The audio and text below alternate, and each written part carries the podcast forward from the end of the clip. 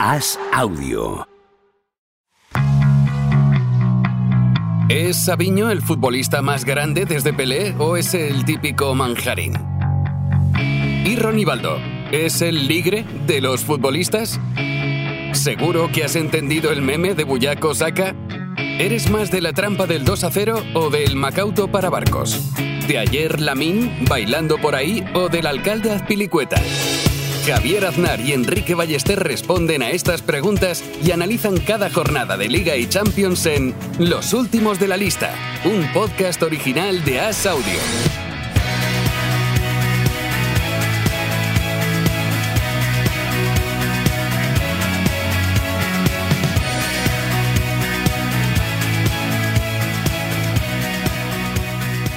¿Cómo estás, Enrique Ballester?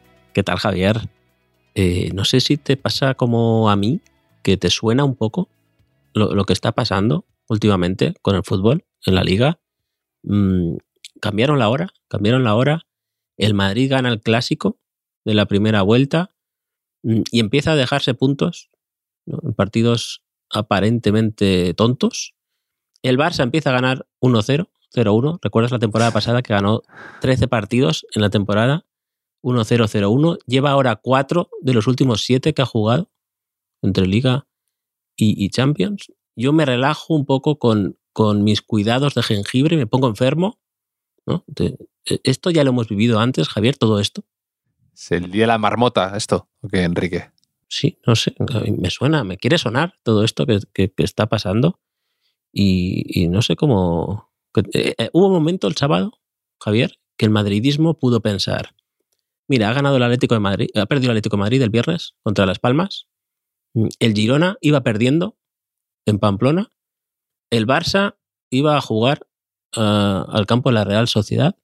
Y a lo mejor pensaste tú, Javier, como madridista, vamos a dar en esta jornada un golpe encima de la mesa, vamos a encarrilar la liga, pero de repente remontó el Girona en Pamplona, el Barça ganó, sacó el partido adelante contra la Real, el Madrid empató contra el Rayo. Aquí hay una, una lección de vida. ¿no? El golpe en la mesa al final fue con el, el dedo gordo del pie, ¿no? en, en, lugar de con el puño. Y bueno, no sé cuál exactamente. Las cuentas de la lechera, quizá, ¿no? Eso iba de eso un poco. Mucha gente ya se pudo ver campeón de invierno, dices, con el Real Madrid, con el, el, e, esa sensación de que el Barça se dejaba otros puntos, no jugando excesivamente bien en Anoeta, y el Madrid ya daba por descontados esos tres puntos en el Bernabéu ante el Rayo Vallecano y todo se torció. El momento exacto en el que yo me di cuenta de que la jornada se iba a envenenar para el Madrid fue con el remate de Valverde al principio del partido, facilísimo, una, una muy buena recuperación del uruguayo y se planta ante el portero y lo falla. Y en ese instante dije en voz alta, típico partido que al final se acaba envenenando. Y así fue Enrique. Nostradamus puede ser. Visionario para estupideces, sí. Así soy, Enrique. Es que tú date cuenta que, que podría haber acabado el Madrid la jornada 6-7 puntos por delante del Barça y resulta que no, que lo tiene ahí otra vez, a dos. Estos golpes anímicos son, son los que marcan temporada. ¿eh? Tengo, mm. tengo, curiosidad por ver cómo, cómo sale el Madrid eh, el próximo fin de semana, cómo sale entre semana en Champions, porque es algo que, que, que veo al Madrid muy eh, distraído. Algunos jugadores, ¿no? Como en cuitas individuales de, de si marca o no marca eh, Rodrigo, si, si, si, Bellingham está, también ya ha empezado discutiendo con rivales, Vinicius ya ni te cuento, ¿no? Un poco ahí, y, y ese espíritu colectivo, ¿no? De, de, de, rebeldía lo he hecho un poco de menos, ¿no? Es decir, mm, era un día para salir a arrasar, ¿no? En el Bernabéu. Sí, y salió sí, un poco sí. ahí a la expectativa. Sí, salió eh, algo dormido, algo espeso en general. Era un partido que yo por eso no es a toro pasado, pero es que de verdad he hecho en falta un poco más de sensación de jugadores en rotación. y ayer era un buen partido para eso, para que el típico jugador más o menos metido en la dinámica eh, quisiera ganarse el puesto, quisiera eh, demostrar que, que, vale. Y la sensación es que ahora ahí mismo hay 11, 12 jugadores indiscutibles y el resto pues ni están ni se les espera, porque, o sí se les espera mucho, porque es verdad que hay verdadera Em, hay verdaderas ganas de que pueda jugar Arda Guller, hay verdaderas ganas de que eh, tenga minutos Brahim, que es una cosa que a todo el mundo le resulta bastante injustificable. Eh, y luego eso, pues Álava, Rudiger, la sensación de que va a ser eso toda la temporada y que va a ir en Madrid justito. Y luego eso de que eh, Vinicius tal vez no está en el mejor momento, Rodrigo tampoco está en el mejor momento y eh, son absolutamente indiscutibles. Que está bien que se les dé confianza, que está bien que los mantengas cuando las cosas no les salen a derechas, pero tampoco pueden no tener competencia, que es lo que yo creo que sucede ahora mismo. Sí, sí, ¿qué, qué pasa con, con Brahim? ¿Eh? Te, he leído. ¿Qué pasa con Ceballos? También que un jugador. está lesionado siempre, es como sí, pero, Efectivamente, pero Ceballos no, entre una cosa y otra no acaba de estar nunca en el equipo, parece. Sí, eh, lo, de Ibrahim te, he leído desarrollar una especie de teoría ¿no? con, con los zurditos. Eh, paso, mucho tiempo contigo, como puedes ver. Habilidosos técnicos, ¿no? Has hablado ahí de qué pasa que no cuajan en el Madrid, ¿no? Mm. De, James a, sí, es que Odegaard me, eso, me, puse a pensar y decía, ¿hace cuánto que no disfruto con uno de esos zurdos que nos gustan, mm, divertidos de ver, imaginativos? Y es que me ponía a hacer cuentas e incluso los que han funcionado más o menos bien, por un motivo o por otro, acaban saliendo muy mal. Te hablo de Bale, te hablo de Asensio, que Asensio parecía que iba a ser eh, el jugador estandarte de estas temporadas y salió por la puerta atrás entre pitos y reproches. Te hablo también de incluso jugadores que han triunfado, entre comillas, como Di María, pero que se va antes de tiempo y no de muy buenas maneras. O te hablo de Ozil, o te hablo de James Rodríguez, un jugador que viene con cartel de casi balón de oro y acaba casi eh, aparcado y sin dorsal. Hay algo, hay algo extraño, lo de Odegaard, lo de Cubo, lo de Canales, hay, muchos casos y hace mucho que no sale un zurdo de estos eh, divertidos. Sí, desde Gento, quizá. Sí, desde Gento encontrado, a partir de ahí todo se vino abajo. No, no, pero me falto yo en esa lista, la verdad. Pero, y, es que además Brahim, tú sabes que Brahim es, es zurdo artificial, o sea, él, se fabricó ser zurdo, te lo, prometo eso. Como, Nadal, con la raqueta. se ve que era, era, tan bueno cuando era Levín o algo así, con 10, 11 años en el Málaga, que, dijo, pues voy, a jugar con la zurda eh, para que los defensas no sepan. te lo prometo, ¿eh? Y para sentenciar mi carrera en el Real Madrid. Estuvo una temporada entera jugando con la zurda y ahora, mm. de hecho, eh, es su pierna fuerte. ¿no? Sí, pero, se le ve... es, de los que quiere que si quiere sí. lanzar un corner cada vez con una pierna, lo puede hacer como el hijo de Hagi que está en el a la vez. Sí, pero es verdad que a Abraham eh, se le nota bastante, que es bastante ambidiestro. Cuando conduce la pelota se la cambia de un lado a otro con una facilidad pasmosa. Y por eso eh, creo que, igual, eh, que se merece más minutos. Brahim, no sé, es algo extraño lo que sucede con él. No creo que sea, creo, creo que es un recurso muy aprovechable y parece que eh, parecía que podía disputar el puesto a Rodrigo, como el año pasado fue Asensio y, Rodrigo, que se iban alternando, pero no, Brahim eh, lleva creo que tres partidos sin minutos, es bastante, bastante extraño y luego eso se echa en falta un poco pues eh, ofrecer algo distinto al equipo, ¿no? Cuando no te mm. puedes aferrar a Bellingham, porque ayer estaba tocado por lo del hombro y demás, o no era su mejor día, aunque dejó detalles buenísimos, pero que no era su día más eh, iluminado, pues eh, eh, no sé. Sí, estaba el partido para, para Brahim, de hecho. Pero Brahim, como tú dices, es demasiado bueno con la pierna derecha para que los zurdos de verdad lo aceptemos en, nuestro grupo. Un poco como los, las bandas indies que firman con una multinacional ¿no? No Sí. tienen esa pureza. O como, ¿no? como decía Larry David, de los, la gente que se rapa la cabeza. Eso es una opción, no es. no eres calvo como yo decía, ¿no? no Es una opción estilística, no es una situación real. Sí, sí, sí. ¿Sabes quién es zurdo, zurdo de verdad? Y jugó bastante bien eh, ayer en el, en el Bernabéu. Y sí, No, bueno, también, también las dos cosas. Eh, y también, y es, no sé si es rapado o calvo, no sé qué diría Larry David de, de Easy, pero yo me refiero a Camavinga. Me refiero a, a Eduardo, me acordé de ti. Ahora cuando juega en Camavinga me acuerdo de ti porque sé que, que le tienes devoción. Sí, y además jugó de pivote, que es donde me gusta más Camavinga, y jugó muy bien. Y además eh, tiene mérito porque brilló en un partido que el Madrid en líneas generales no estuvo muy eh, brillante o muy lúcido, y él estuvo fenomenal. Además, un partido muy de los que gustan el Bernabéu, con, sang- con sangre, sangrando. Alguien Eso. en el Bernabéu te abres la, te abres la ceja y, y caen chorretones de sangre y automáticamente ganas dos picas en el as. Eso es bonito, eso es bonito. Eh, Mi hijo hace un par de semanas, o, o tres ya, no sé si te lo conté eso, en, el- Sí. en el patio del colegio se chocó contra el poste de la portería y se abrió la ceja. Se abrió la ceja, entonces le pusieron ahí como un pegamento, llevó ahí como un, una especie de tirita pequeñita, ¿no? Que, Mm. que, que anticipaba la, mini cicatriz que tiene ahora. Yo le decía, Teo, ¿cómo mola esto? Yo, yo de pequeño fantaseaba con, con tener ahí una cicatriz como Luke Perry, sensación de vivir, Sí. ¿no?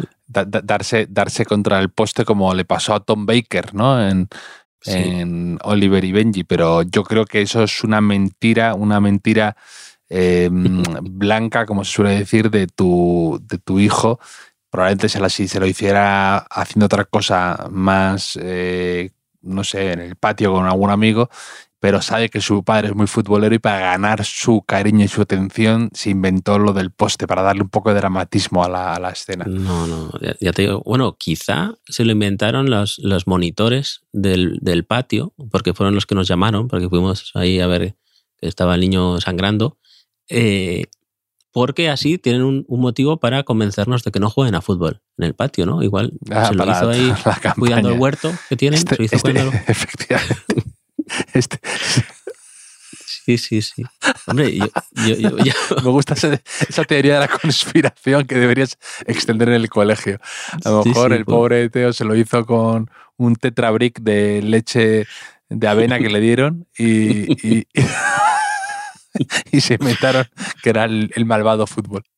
Sí, sí, sí. Pero yo, eh, yo tengo una pala, una pala de un diente que la tengo reconstruida y, y que me la rompí tres veces de niño y una de adulto. No Eh, mal. No, dos de adulto. Eh, y, y hay una, hay un, es un sube y baja, ¿no? De dignidad en, la- en las roturas. La primera me la hice, eh, típico sábado por la mañana que acabas en la cama de tus padres, ahí que, que se duerme mejor. Y me di la vuelta y me caí y me pegué contra la mesilla de noche con, con, con la boca. O sea, hay poca dignidad en esa rotura. Las dos siguientes, eh, claro, porque me lo reconstruían y me daba un golpe y me, me lo volvía a romper. Las dos siguientes son más dignas en nuestra mente porque fueron jugando a fútbol. O sea, una vez un cabezazo en el patio y otra vez un codazo. Un compañero que, que eso pues lo puedes contar, ¿no? Con, con cierta dignidad. Pero luego ya de adulto me pasó dos veces seguidas comiendo un bocadillo. O sea, eh, Pero eres ya, fiestas- claro, es que eres como un jugador de estos que cae siempre en su punto débil, ¿no? Tiene el tobillo frágil ya y una y otra vez recae, ¿no? En su tobillo maldito. Pues tú tienes tu paleta maldita, Enrique. Sí, una en las fiestas de mi pueblo, comiendo un bocadillo, que, que ahí dije, qué, tensión, ¿no? O sea, no puedo vivir tranquilo nunca más porque me puede pasar esto en, en cualquier momento. Eh, y otra, estábamos viendo los Juegos Olímpicos eh, en mi casa eh, de madrugada, creo que debían ser los de Pekín o algo así. Y mi amigo Pablo eh, pues, amaneció y dijo, voy a bajar aquí a comprar y os voy a preparar ah, un almuerzo que comáis todos aquí. Yo dije, qué, qué- qué ma- qué majo, ¿no? Qué majo Pablo, qué simpático. Y resulta que el bocadillo que, preparó a todos empezó ahí a, a freír carne, eh, me rompió el diente. Y dije, "Pa- no me cocines nunca más, Pablo. Te, te agradezco el detalle, pero e- entonces, claro, mi, mi hijo no sé qué, qué va a hacer. Lesiones sin dignidad. esto es un tema que podemos abrir un día, ¿eh? Con, en el Sí. fútbol pasa, pasa bastante. Sí, bueno, tuvimos la de aquella que comentamos que es una de tus favoritas, la de Asensio, ¿no? Que se le infectó no sé qué.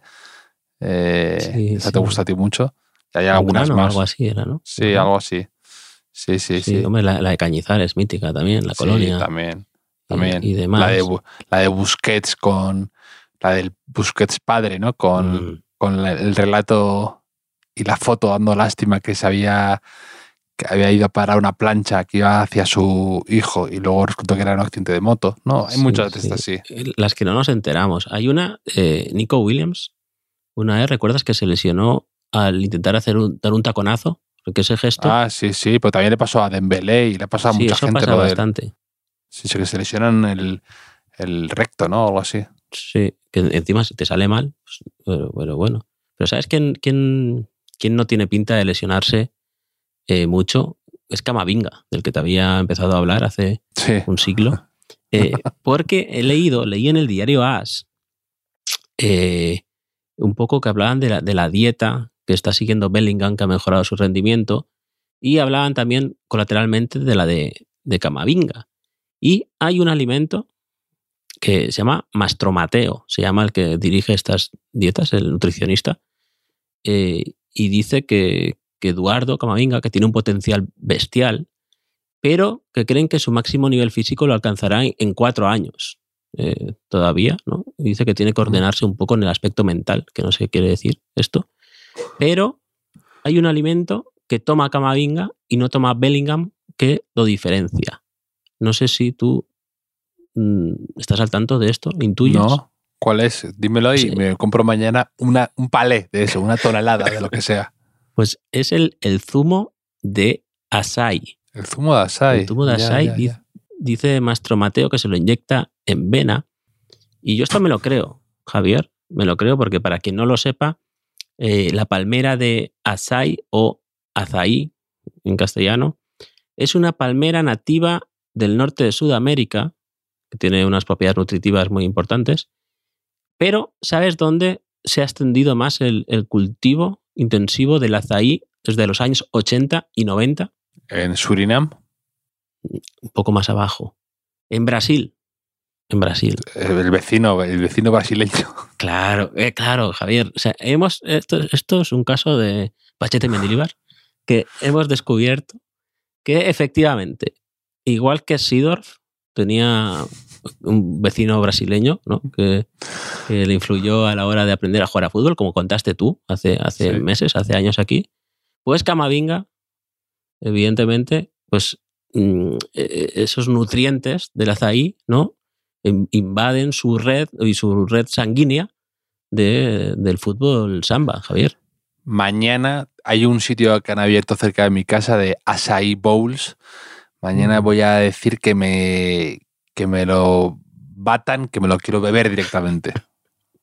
Quiero, que te, que te- quiero tomarme que te eso. envía Mastromateo. Te envía Exacto. que es un tío con nombre de app, ¿no? App un poco de, de, de predicción meteorológica, ¿no? Y a la vez Sí. un poco de gastronomía también.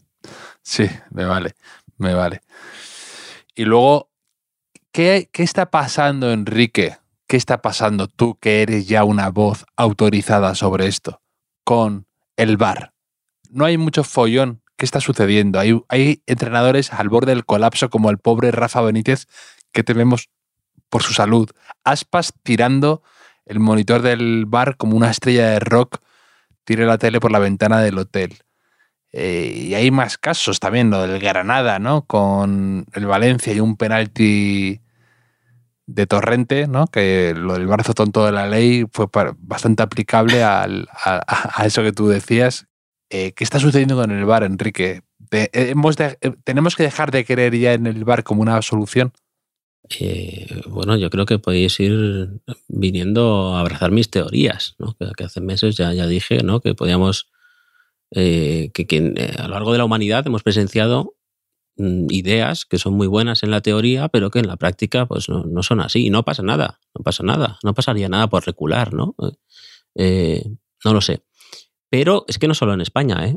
Por ejemplo, Arteta, Arteta ha rajado mucho de Arsenal, ha dicho, ¿no? Sí, que no quiere participar, sí. esta vergüenza, algo, una, Y, una a- cosa y a- así. y ahora justo estaba viendo un apasionante Tottenham-Chelsea, apasionante porque ha habido de todo, y el, al primer al, al, descanso, o sea, el descuento de la primera parte, han sido de 12 minutos, porque ha habido una revisión de VAR eterna, ha habido dos expulsiones, ha habido goles anulados por fuera de juego también en la segunda parte con unas revisiones larguísimas. Ay, Enrique, Enrique, yo que creía mucho en el bar se me están quitando las ganas. Es verdad que solo nos acordamos de los errores, ¿no? Y no solo de no, no, los, los, aciertos que va teniendo ¿no? y que van solucionando papeletas, esas no las recordamos luego, solo nos recordamos con los errores sonoros. Pero es que yeah. son muy sonoros y muy evitables también, ¿eh? Porque lo de, los, pero lo de las áreas es, es lo que le está matando a esto, ¿eh? Porque lo del fuera de juego me parece más o menos. No, pero las Eh, áreas y, y expulsiones que entran o que no entran, ¿no? Entradas que, que pueden ser rojas o no Sí. serlo. Eh, Sí, pero yo creo que eh, si va a haber errores, aunque menos, igual que antes, hay una diferencia que para mí es, es clave, que es que antes tú podías pensar que, que los árbitros se Sí. equivocaban porque no habían visto algo. Pero si tú estás en tu casa o estás en el estadio y ves en el bar algo que tú piensas que, que es una decisión, porque has visto en otro partido que se ha tomado esa decisión en una jugada muy parecida, y eh, el árbitro decide otra cosa, pues ahí tú piensas que el juego no tiene credibilidad alguna. O sea, que, que Sí. lo que estás viendo mm, responde a fuerzas eh, ocultas o como lo quieras llamar, ¿no? Es, es muy fácil construir teorías de la conspiración con- a raíz del bar, ¿no? Entonces, yo que digo siempre, ¿no? Que el fútbol lo soporta todo, ¿no? El fútbol lo soporta todo, un mundial en Qatar, eh, eh, corrupción, mil cosas. Pero de veras creo que el bar unido, en el caso de España, al caso Negreira también, por ejemplo, pues está creando una desafección en, el aficionado medio del fútbol que, que es un asunto serio ya. Sí, sí, porque se junta los mismos errores con el perder el tiempo. O sea, que, encima tiene la sensación de que todo se hace más largo, más pesado, mm, te rompe el ritmo y no están solucionando los problemas de, siempre. Yo cuando el VAR iba a empezar, yo pensaba que iba a ser eso, decidir si el gol había entrado o no, intervenir en algún penalti muy dudoso y ya está. Y, y jamás me imaginé que fuera a tener una repercusión o una presencia tan, no sé, tan decisiva, continua. ¿No? Y luego se dice mucho, ¿no? Y me dicen mucho, eh, no, es que el problema no es el VAR, el problema es eh, la aplicación del VAR. Pero es que siempre va a haber seres humanos aplicando el VAR, ¿no? Desde su subjetividad. Más allá de la línea de gol, que curiosamente no tenemos esa tecnología, Claro, esa- O- eso, es lo que me- eso es lo gravísimo del tema. porque incluso los fueras de juego, tú puedes decir, ay, ¿por qué paran el momento del pase Sí, sí, justo claro. este frame y no dos segundos antes, ¿no? O, o dos décimas antes, ¿no? Dos segundos no, evidentemente, dos milésimas, centésimas antes. Pues entonces, no lo sé, yo creo que el fútbol se ha creado, ha creado un problema que no tenía. Eh, Mm. Y no sé cómo va a salir de, de esa, porque claro, ahora todo el mundo eh, eh, se siente legitimidado, legitimado, legitimado moralmente para hacer un comunicado a un club, para salir un, un futbolista a hacer declaraciones post partido, un entrenador. Eh, y a mí se me ha quedado, se me ha quedado algo claro esta, esta jornada, que es que fuerzas igual a, a masa por aceleración, Javier. Pobre, Entonces, el pobre Rafa Benítez, que parece que. mm, ¿Tú has visto la película em, Paris, Texas? Cuando el protagonista al principio va como por una travesía por el desierto vestido de traje, pero se le ve como si llevara hablando solo durante meses y no entendemos muy bien qué le ocurre, no, no entendemos qué le sucede ni por qué hace lo que hace, ¿no? Pues a Rafa Benítez le ve un poco así, un poco desorientado, un poco sí, sí, sí, es un poco... empieza, el pobre está superado ya por todo lo que le viene, diciendo otra vez. Y, Vuelve- y además, Sí. sí, que es verdad.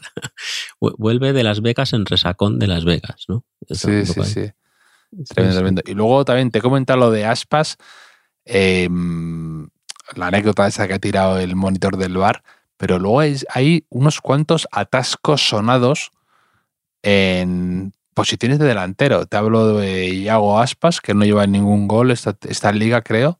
En Liga en temporada, esta temporada, ni por ejemplo tampoco Borja Iglesias, que son jugadores que están siempre ahí en, en los puestos altos del Zarra, ¿no? del trofeo de máximo goleador nacional y no, no, no, están muy inspirados. Tampoco Vinicius, que lo hemos estado comentando, tampoco Rodrigo, tampoco está muy fino Lewandowski.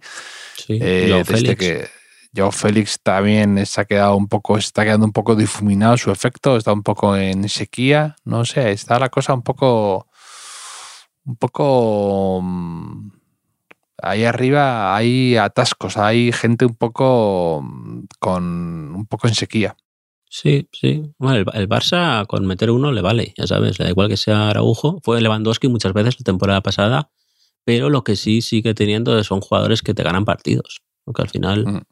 Eh, es algo muy importante y más si como esperamos muchos, Pedri vuelve de una vez, ¿no? Y, y adquiere cierta continuidad que, que no ha podido tener desde aquella temporada que, que dobló Eurocopa, Juegos Olímpicos y, y demás. Y es que es otro nivel. ¿eh? Yo, a mí me gusta mucho Pedri, eh, ya lo sabes. O cómo, cómo elige siempre la opción buena en los ataques, eh, la cadencia en el pase, en, en el momento adecuado. Y así ganó el, el- el partido del Barça. Primero plantó a Gaby frente al portero y luego eh, dio el, el antepenúltimo pase, pero para mí clave en la jugada del, del gol de, de Araujo a pase de, de, de Gundogan. También pasó una cosa muy importante en, en los minutos finales del Real Sociedad Barça, eh, porque el lateral izquierdo de la Real Sociedad era Allen Muñoz y entró a jugar la Yamal. Por lo que seguramente coincidieron ahí, ¿no? Y alguien pudo hacer la foto, una foto y titularla Allen Lamin bailando por ahí. Que así ya, pues yo creo que mm, el objetivo de la temporada, Javier, en este podcast, asumiendo que Varela nunca va a salir en Varela, aunque el otro día se cayó solo saliendo al campo, eh, pues ya podemos estar contentos. Eh, Gundogan hace un pase increíble a Araujo, que Araujo tiene esa, esa sensación de que se convierte en una especie de delantero imparable con los minutos finales cuando el equipo necesita eh, remontar o sacar un gol. No es la primera vez que mete uno de estos goles. Un poco retomando la idea tuya del día de la marmota, yo he visto este gol de Araujo ya tres veces, creo, y me recuerda a eso, a cuando Piqué subía, o a lo de Alexanco también en su día, ¿no? Y le- tradicionalmente le ha funcionado muy bien este tipo de, de defensas, defensas altos, falsos torpes, buenos de la- falsos delanteros, ¿no? Del Barça. Sí, sí. El año pasado falló una parecidísima al final en Almería, Sí, que, que me acordé cuando, cuando lo hizo. Y para mí es un futbolista, me encanta. Es- yo creo que es mi defensa de la liga favorito, Araujo. bueno, es que, Que, que es que puede mm, de jugar en cualquier posición de- del campo, me parece. Bueno, Araujo y, y con Vinicius, pocos jugadores le he visto que a Vinicius, que ha tenido partidos en los que Vinicius ha sido superior a Araujo, pero pocos partidos le he visto yo a Vinicius. eh, no voy a decir eh, eh, superado mentalmente por Araujo, pero casi de, que no, de no poder con él, de un muro infranqueable y de, de verdad ganarle la partida. Pocos jugadores, ¿eh? porque ya te digo que Vinicius, aunque tenga un muy mal día, siempre tiene dos que consigue por insistencia, por, por porque ese no, no pierde fuelle, pero con Araujo sí le he visto tal. Y luego es que por muy pocos, por no decir casi te diría que ninguno, te cambiaba a Araujo por otro defensa del mundo. Es que, por, pero ninguno. De la Premier, ninguno, de casi ninguno, yo creo. Y ni siquiera Van Dyke, de esto que tenía mucha fama, ni siquiera por, que va, que va. por, por la dupla Maguire-Johnny Evans del Manchester United, que misteriosamente ha sentado a Barán. Una cosa de incomprensible tan, de Ten Hag, que yo creo que es el primer entrenador que se hace la cama a sí mismo. y, pero Araujo es. Eh, a mí me parece impresionante, pero desde, mi, desde el partido 2 que le vi, dices, este tipo tiene una mentalidad, un físico y una actitud mmm, impresionante. Es verdad que luego casi, casi le pueden haber expulsado ante el partido porque va al límite, pero va, es duro, es, mm. es exigente, es uruguayo, pero es un jugadorazo. Es un futbolista sobre el que construir un imperio. Eh, pasó una cosa en el, en el, partido del Barça contra la Real Sociedad que me hizo mucha gracia, eh, porque, bueno, el primer tiempo la Real avasalla al Barça, ¿no? Eh, pues no lo deja salir, roba muchos balones en campo contrario, tiene bastantes ocasiones, no marca. Y empieza el segundo tiempo y el Barça, pues, equilibra el partido, ¿no? Sufre menos, está mejor. Y mi admirado Axel Torres comenta eh, durante la retransmisión, dice, será interesante preguntar eh, a Xavi Hernández, entrenador del Barça, después del partido, qué ajustes ha realizado en el descanso para, para igualar el, partido. Y, la verdad es que sí, parecía interesante. Acabó el partido, ganó el Barça 0-1 y eh, Axel Torres entrevistó a Xavi Hernández. Y como había avanzado antes, pues Axel le preguntó, oye, ¿qué les has dicho al descanso, ¿no? para cambiar el partido. Y, y Xavi Hernández em, buscó los apuntes de la Academia Spire en, Qatar, allí, ¿no? O, ¿no? O, en la Academia de la Masía también, y, dijo, les he preguntado si estaban cansados. Y me han dicho que no, y entonces les he dicho, pues hay que poner más intensidad. O sea, ese fue la, varita mágica táctica de, de Xavi, que con una respuesta que te la firma Camacho, ¿no? Un poco eh, Camacho actual, con relato. Me hizo mucha gracia. Sí, de estas, sí, de, estas cosas que siempre eh, esperas una reflexión o una. O un... hemos visto demasiadas películas, yo creo.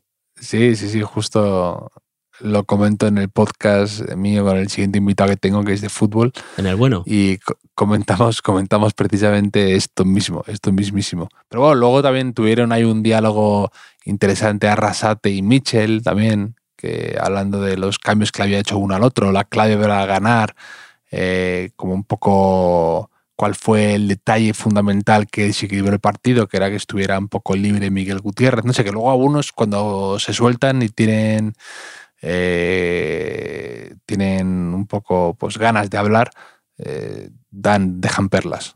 Sí, sí. Oye, el Girona, el Girona es el líder de, primera división y ya está, está merodeando eh, la delgada línea que separa al equipo que te cae simpático y el equipo que empieza a caerte un poco regular. ¿no? no sé cómo estás tú en esto. Bueno, yo eh, con el Girona, como siempre tiene lo de la sombra de un de formar parte de un consorcio de equipos internacionales y que tiene muchos jugadores cedidos, muy bien, sí, eh, compro esa, esa teoría o ese razonamiento, pero luego es verdad que es que estamos hartos de ver a equipos formados con un montón de, de, fichajes y de millones. Por ejemplo, antes te lo comentábamos, el Manchester United de Ten Hag, y no dan una patada a un bote. Entonces, que el Girona, que sí que tiene quizá ciertas ventajas respecto a otros equipos eh, de la liga que en teoría deberían estar en su mismo escalón, pero juegan muy bien, saben lo que hacen, tienen jugadores Em, en estado de gracia. Mm, Mitchell tiene como mucha capacidad de liderazgo y transmitirlo. Parece que saben lo que quieren y hacia dónde van.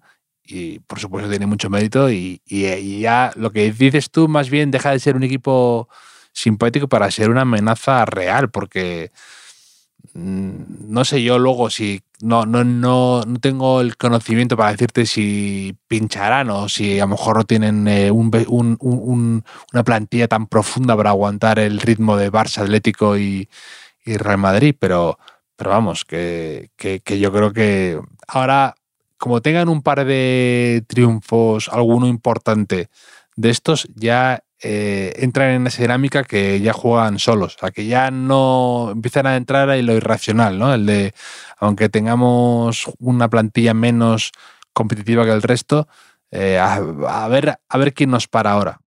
Hombre, aquí nos pueden dar pocas lecciones del Girona, ¿eh? O sea, aquí ya la temporada pasada eh, lo vimos venir. Mm. La turra que te di con Iván Martín, por ejemplo, ¿no? Alex García. Con su reportaje cuando iba con 14 años desde no sé dónde, no sé cuántos kilómetros para entrenar en el Villarreal. Ya ves toda tu. Sí, sí, más pequeño. Más, pequeño. Encima, este verano descubrí a Sabiño, descubrí, porque lo descubrí yo, eh, a Sabiño, que ha venido a ocupar ese hueco que dejó en mi corazoncito Rodrigo Riquelme, que volvió al Atlético de Madrid. Eh, también. Mm, tengo, tenemos un amigo en común, que, es madridista, que no diré quién, pero que me dijo, yo estoy tranquilo con el Girona porque confío en, en Blind y en Eric García, ¿no? que, para que, que, hagan alguna. Pero es que da igual, les meten dos goles, ellos meten cuatro, ¿no? en Pamplona y demás. ¿no? Pero, pero sí, un equipo que, que, que le da lustre a, a la liga. Javier, y, y, hay otro equipo que ha dado lustre a la liga durante muchas temporadas que lo está pasando mal. Lo está pasando mal tanto que puede estar muy cercano el, segundo cambio de entrenador en la misma temporada. Empezó Quique Setién, eh, lo relevó Pacheta y parece que puede caer Pacheta después de perder en, la cerámica contra el Athletic de Bilbao y volver Marcelino García Toral al Villarreal. Mm. Y sobre todo, más allá de resultados, que sí que importan desde luego, es la sensación, yo creo, de un equipo que no cree mucho en sí mismo, que han perdido muchos jugadores importantes y no hay demasiado, una idea demasiado clara de quiénes son y hacia dónde van. Lo que te decía antes del Girona, pues el Villarreal es lo que no veo ahora. Y, yo creo que Pacheta no ha funcionado por lo que sea, probablemente no sea culpa suya, eh, es un caso que deberán resolver Pachete y Mendilíbar, a los cuales, eh, bueno, les hundimos, ¿no? Desde que empezamos a hablar de, ellos aquí. Y a mí lo que me sorprende es que no estén en la, en la quiniela Lopetegui, que le pega mucho entrenar al Villarreal y me parecería un proyecto que podría encajar con él, o, o Iraola, ¿no? Sí, sí. Mm, no lo sé. Eh, yo creo que también pasa en el Villarreal que jugadores clave en las últimas temporadas van sumando años. O sea, Raúl Albiol, Parejo. Parejo, que una bonita paradoja, en la previa del partido recibió el premio al jugador más saludable. Eh, eh, me gustó.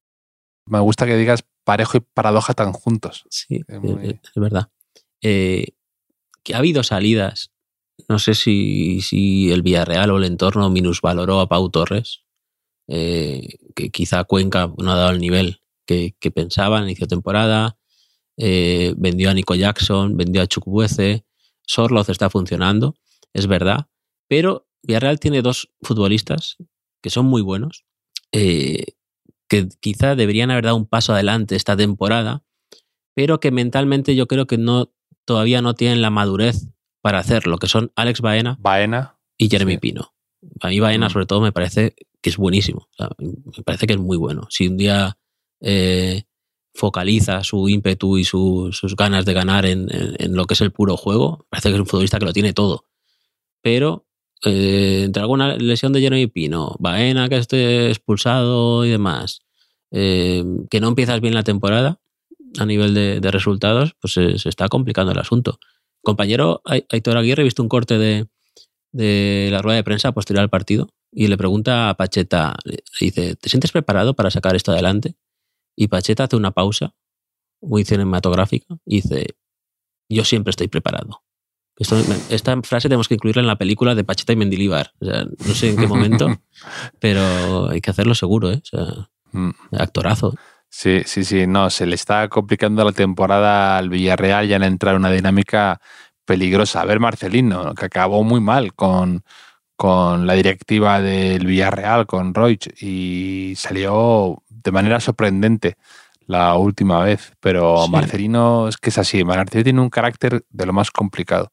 Ya, pero claro, el tiempo pasa, igual te acuerdas de, lo bueno también. Él llegó en segunda división a mitad de temporada, con el Villarreal en una situación eh, muy complicada, y subió a primera. Y luego enseguida llegó a, a, Europa. Eh, quizá, quizá en la peli, es que yo voy a lo mío.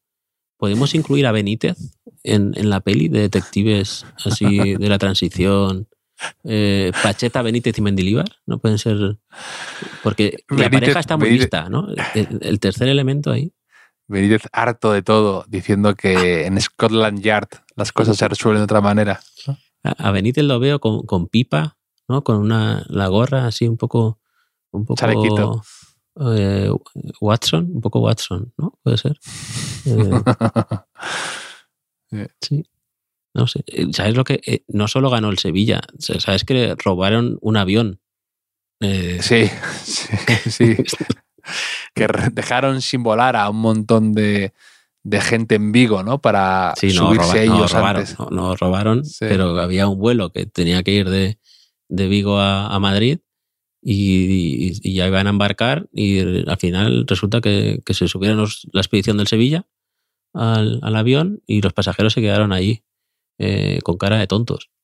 Muchas movidas también. Eh, eh, con, los aviones esta temporada, ¿eh? que Las Palmas, ¿te acuerdas que perdió medio equipo el avión? Sí, sí. sí, sí, son cosas que pasan. Yo, yo los aviones no nunca me han inspirado confianza. ¿no?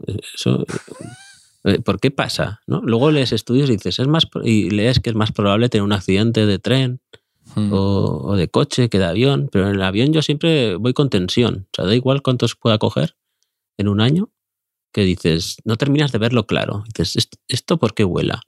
Porque la fuerza es igual a la masa por aceleración. ¿no? Eh, Te lo tiene que explicar Benítez. ¿Cuántos, cuántos newtons hace falta para tumbar un avión? No, termino de verlo claro. Eh, jamás. Lo que sí que veo claro, Javier, por, por quizá cerrar un poco la jornada en la liga, eh, es que escribí para el día después sobre Isco porque está, está jugando Isco a, un nivel que, me alegra. La verdad es que me alegra de verle jugar así. Fue MVP otra vez en, la, en el partido del Betis. Y cuando le veo jugar, también siento eso que pasa con los, con los grandes jugadores, ¿no? Que decir, eh, es que no habrá otro como Isco. Quizá los habrá mejores, seguramente, los hay mejores, pero es que nadie Mm, mm. Juega como. Nadie gira con la pelota como Isco, nadie enrosca la pelota como Isco, ¿no? Es, es, es así, ¿no? Nadie cuida la pelota como la cuida Isco. Y cuando se retire no habrá otro igual. Mm.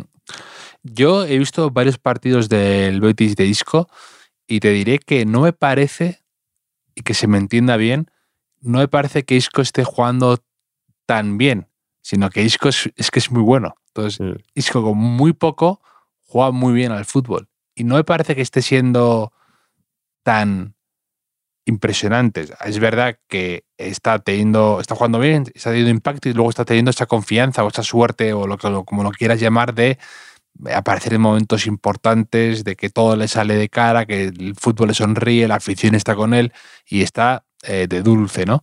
Pero que no me parece que esté jugando también, y esto eh, lo consideraría como un elogio, ¿no? Es decir, es que este disco viéndole tampoco me parece wow, de decir, eh, está internacional, ¿no? Como le quieren, como quieren que vuelva, sino que es que lo difícil a veces era que Isco jugar tan mal, ¿verdad? que eh, es uno de esos jugadores que dices, ¿cómo es posible que yo te haya visto partidos tan horrible, ¿no? Y a veces, pues, a lo mejor es la parte esa mental o como lo quieras llamar, pero impresiona.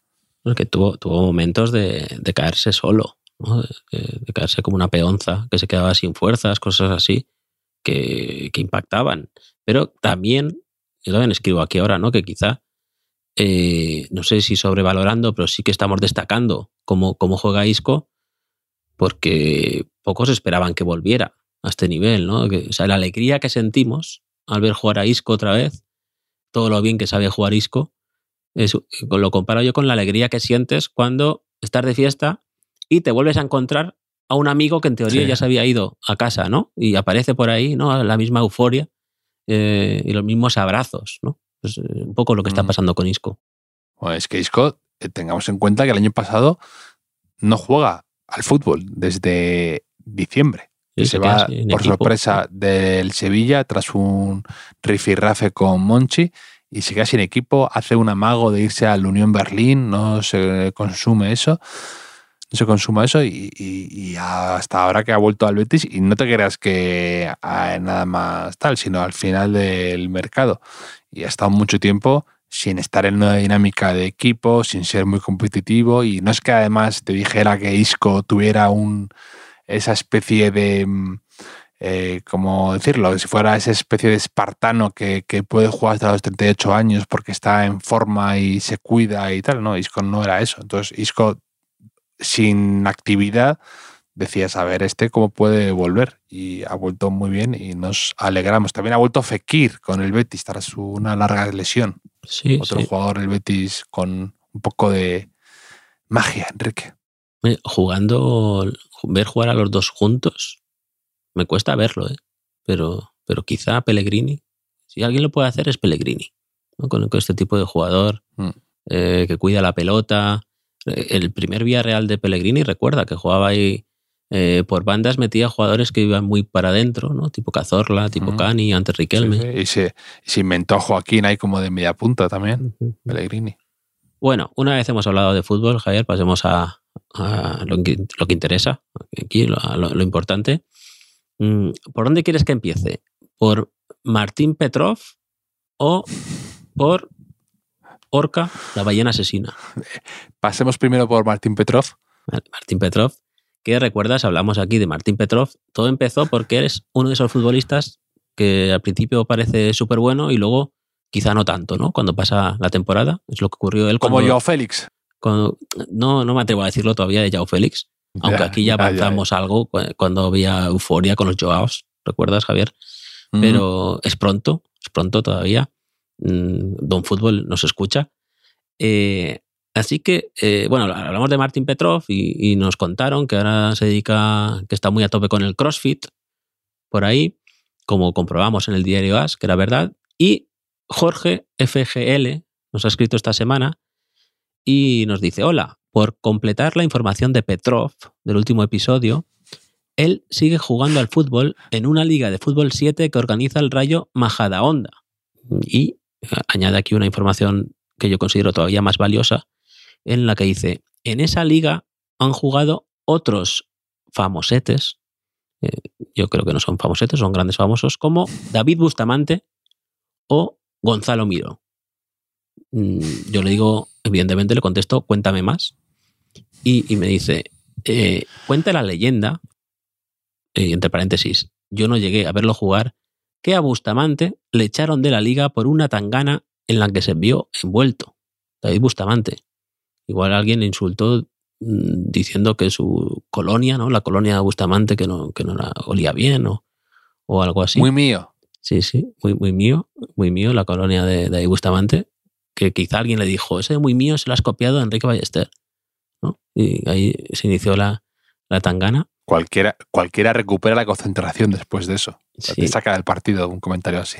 Nos dice que Gonzalo Miró, que, que estaba en uno de los equipos top y tiene bastante toque, que Petrov, o sea, hace un uno a uno aquí prácticamente. Sí, Gonzalo Miro tiene un toque, sí. Dice, Petrov está muy fino y se le nota la, la calidad. Dice que también jugaba otro ex del Atlético de Madrid, Paulo Asunsao, pero a él no se le Hombre. notaba la calidad. Paulo Asunsao, Mm, que yo no, no recordaba mucho a Paulo Asunsao, tú sí. No. Pues eh, era un centrocampista que fue titular en, en la Europa League que gana el Atlético de Madrid con Kiki Sánchez Flores Llegan- y ¿No llegan juntos, no llegan juntos Asunsao y Clever Santana, que el pobre se murió en lo de la- aquel accidente aéreo? Sí, no lo sé, no lo sé, no he comprobado eso. Sí que he comprobado que Asunsao tiene un hijo que ya es futbolista. O sea, entré en B de fútbol, en la Biblia de la base de datos del fútbol, y, y debajo de la ficha de Pablo Asunsao ponía eh, hijos. Y ponía Gustavo Enrique Giordano Amaro Asunsao da Silva. Y yo, es un nombre Mm. tan largo que primero pensaba que tenía dos hijos. Y le daba una y otra vez al enlace y me salía el mismo hijo. Digo, que- que- hasta que al final descubrí que era uno solo, que tiene 23 años ya y que ahora mismo juega en el Famalicao. O sea, llegó. Hombre, es- el Famalicao portugués. Es Sí, sí, un- sí. Estuvo, Saca buenos jugadores ese. estuvo en el en el Atlético de Madrid, en la cantera. Ya se fue al Famalicao y la temporada 2021-2022 cumplió con un requisito que tienen casi todos los jugadores brasileños, que es jugar una, en Turquía un tiempo. Se fue a Galatasaray porque así ya lo tiene hecho, como quien hace la mili un poco, ¿no? Y entonces ya ha vuelto al Famalicao ya tranquilamente una vez cumplida el servicio Mm. obligatorio eh, turco. Mm. Y, Mm. y, eh, estas cosas son las que... eh, Hablando de, hablando de exjugadores con pasado en la Liga Española, em, he visto que ha salido, lo he empezado a ver, em, un documental en Netflix sobre Higuita, mm, que se llama El Camino del Escorpión. Y yo te, iba- te quería preguntar, Enrique, si tú crees que aquel amistoso que jugó Higuita es el amistoso mejor explotado por un futbolista junto sí, sí, sí. a, a Cristiano Ronaldo saliéndose contra el Sporting, contra el Manchester United con el Sporting de Lisboa y que a partir de ahí le fichan, ¿no? Pero amistosos que cambian trayectorias vitales. O sea, e- esa jugada de Higuita, Higuita ya era conocido, por supuesto, Higuita ya era famoso, pero que ese escorpión en Wembley contra Inglaterra es que le puso en otra órbita y aquí sigue todavía el tipo viviendo de, la, de aquel escorpión, ¿no? Igual eso, que Cristiano, que un amistoso te cambia, hay un punto de inflexión en tu vida. O yo qué sé, del año me acuerdo quizá Adriano en un trofeo Bernabéu que metió un Mm. gol de falta y desde entonces Adriana, Adriano se instaló un poco en nuestro imaginario colectivo, pero más allá de esto, eh, me, me cuesta recordar grandes amistosos, o sea, grandes amistosos que cambian vidas casi, ¿no? Y si algún oyente tiene alguna idea, que nos la haga llegar. No sé si a ti a bote pronto te, te sale alguna, Enrique. Hombre, está por ver por dónde va su carrera, pero la irrupción de Fermín, el del Barça, en este verano en el amistoso contra el Madrid, que marcó un gol y, demás, sí, quizás sí. sin ese partido no se hubiese quedado ¿no? en, No, en el Barça jugando claro. tanto. y- Me- me- me- es que además me gustan estas historias, ¿no? Como que alguien, alguien que se toma un amistoso muy en serio, que hace algo muy especial y le cambia la vida, ¿no? O también, por ejemplo, Sabiño, ¿no? Que a ti te conquistó en un partido, en un amistoso con, la, con, con el Girona contra la Lazio Mm. y tú le descubriste y su vida ha cambiado. Mírale ahora, líder y Sí, estrella. sí, sí, la verdad es que sí. Pero lo de, lo de Higuita eh, es peor todavía, o mejor, porque me parece que esa, esa jugada iba a ser anulada por fuera de juego o algo así. Eso creo que lo cuenta alguna Sí, que vez. que, es, que es aún más intrascendente de todo. que ¿no? lo hizo porque veía que no, que no valía, ¿no? O sea, que, que era do- doblemente amistoso eh, la acción, pero aún sí, ahí sigue aún vendiendo calcetines y todo, ¿no? De, Mm. de- de- del asunto. Pero, pero sí, hab- hablando de, de documentales y, y de películas. Bueno, perdona, ah, y per- perdona, hablando de obras audiovisuales, hay un anuncio de Guita de Frutiño que invito, invito a todo el mundo que lo vea. No. Eso es parece como una película de David Lynch en, en menos de un minuto. No, no me hagas reír que, que- que estoy enfermo y toso. Frutiño, y- Frutiño.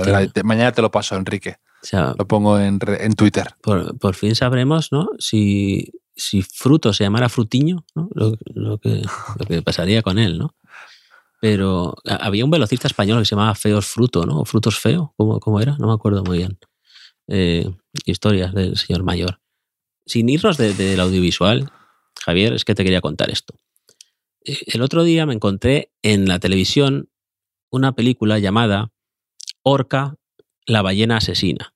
Un poco, eh, un poco spoiler el título, la verdad. La película es de los años 70 y estoy convencido que esta película fue el origen de la campaña de blanqueamiento de las orcas que se llevó a cabo después en los años 90, ¿no? Con Liberada Willy y todo eso que, que trata de ocultar lo que tú aquí destapaste, Javier Aznar, ¿no? Que verdaderamente las orcas son unas asesinas del mar, como ya está empezando a ocurrir en en los últimos meses, que están atacando embarcaciones y ese tipo de, de cosas. ¿Correcto o no es correcto esto, Javier?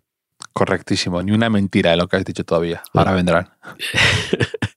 Orca, la ballena asesina, eh, eh, es una película cuya sinopsis es que durante años el capitán Nolan eh, vivía obsesionado con cazar un- un- una orca, ¿vale? Resulta que en una expedición... Que que así de primeras suena a plagio de una obra maestra de, de literatura, de la literatura como Moby Dick, ¿no? Pero bueno, Bueno, pasemos puede estar ligeramente... eh, así de primeras. Me ha saltado un par de alarmas, Enrique. Jaque mate a la primera. No, pero resulta que, eh, captura una hembra con tan mala suerte de que está embarazada.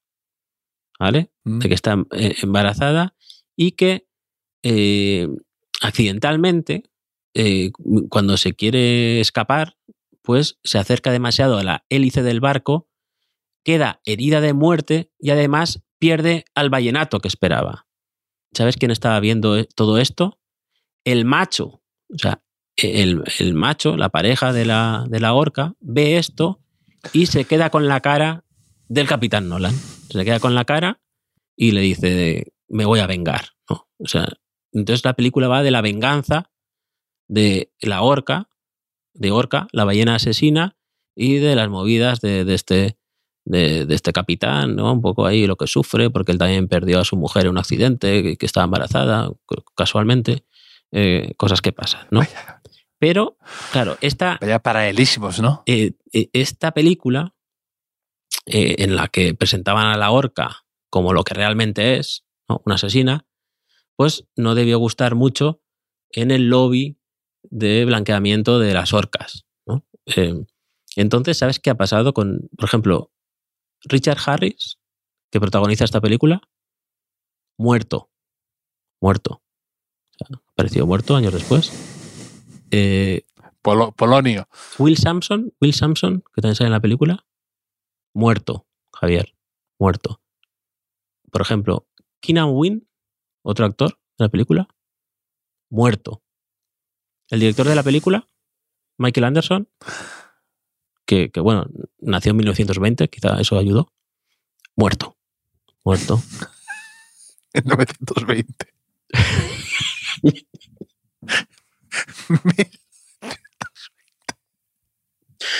Eh, yo le digo para que la gente eh, que no tenga miedo, eh, que aquí apoyaremos cualquier obra ¿no? o cualquier texto que, que ayude a denunciar la verdadera cara de, de las orcas, Javier. Ay, el productor de la película que nació en 1892.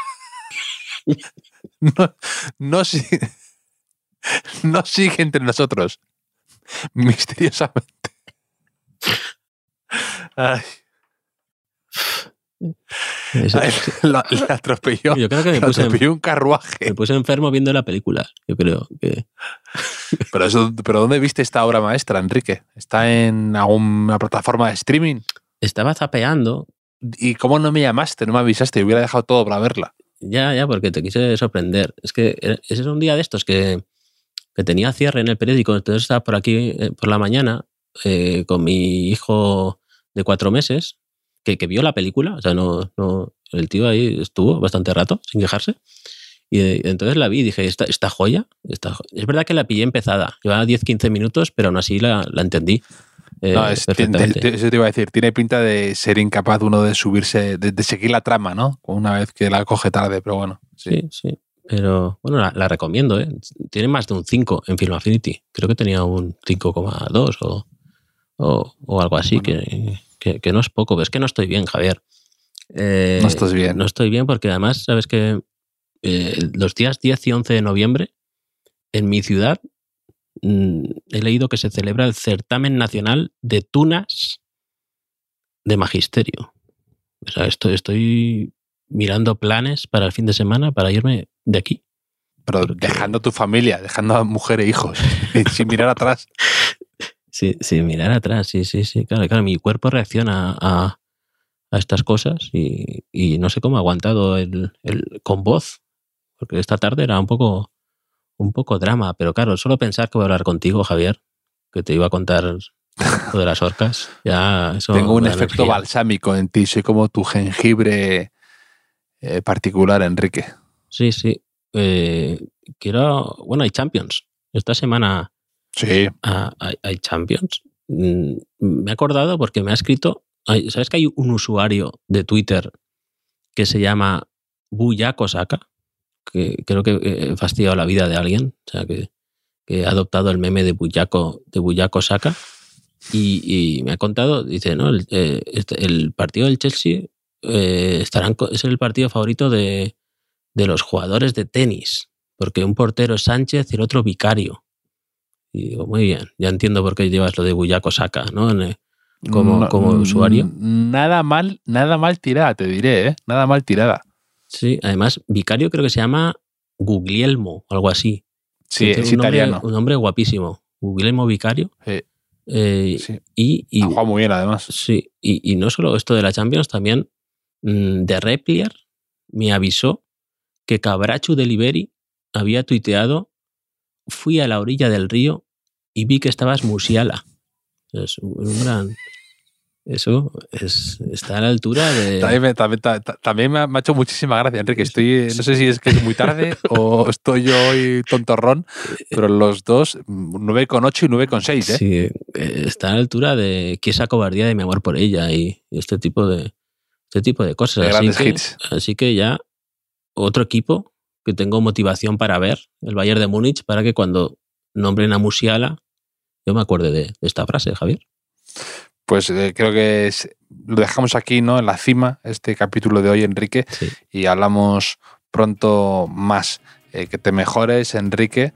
Eh, cuídate la garganta, escapa del certamen de Tunas y hablamos pronto. Pues eh, pi- pienso hacer todo eso que me has dicho, Javier. Muchas gracias. Un abrazo. Un abrazo.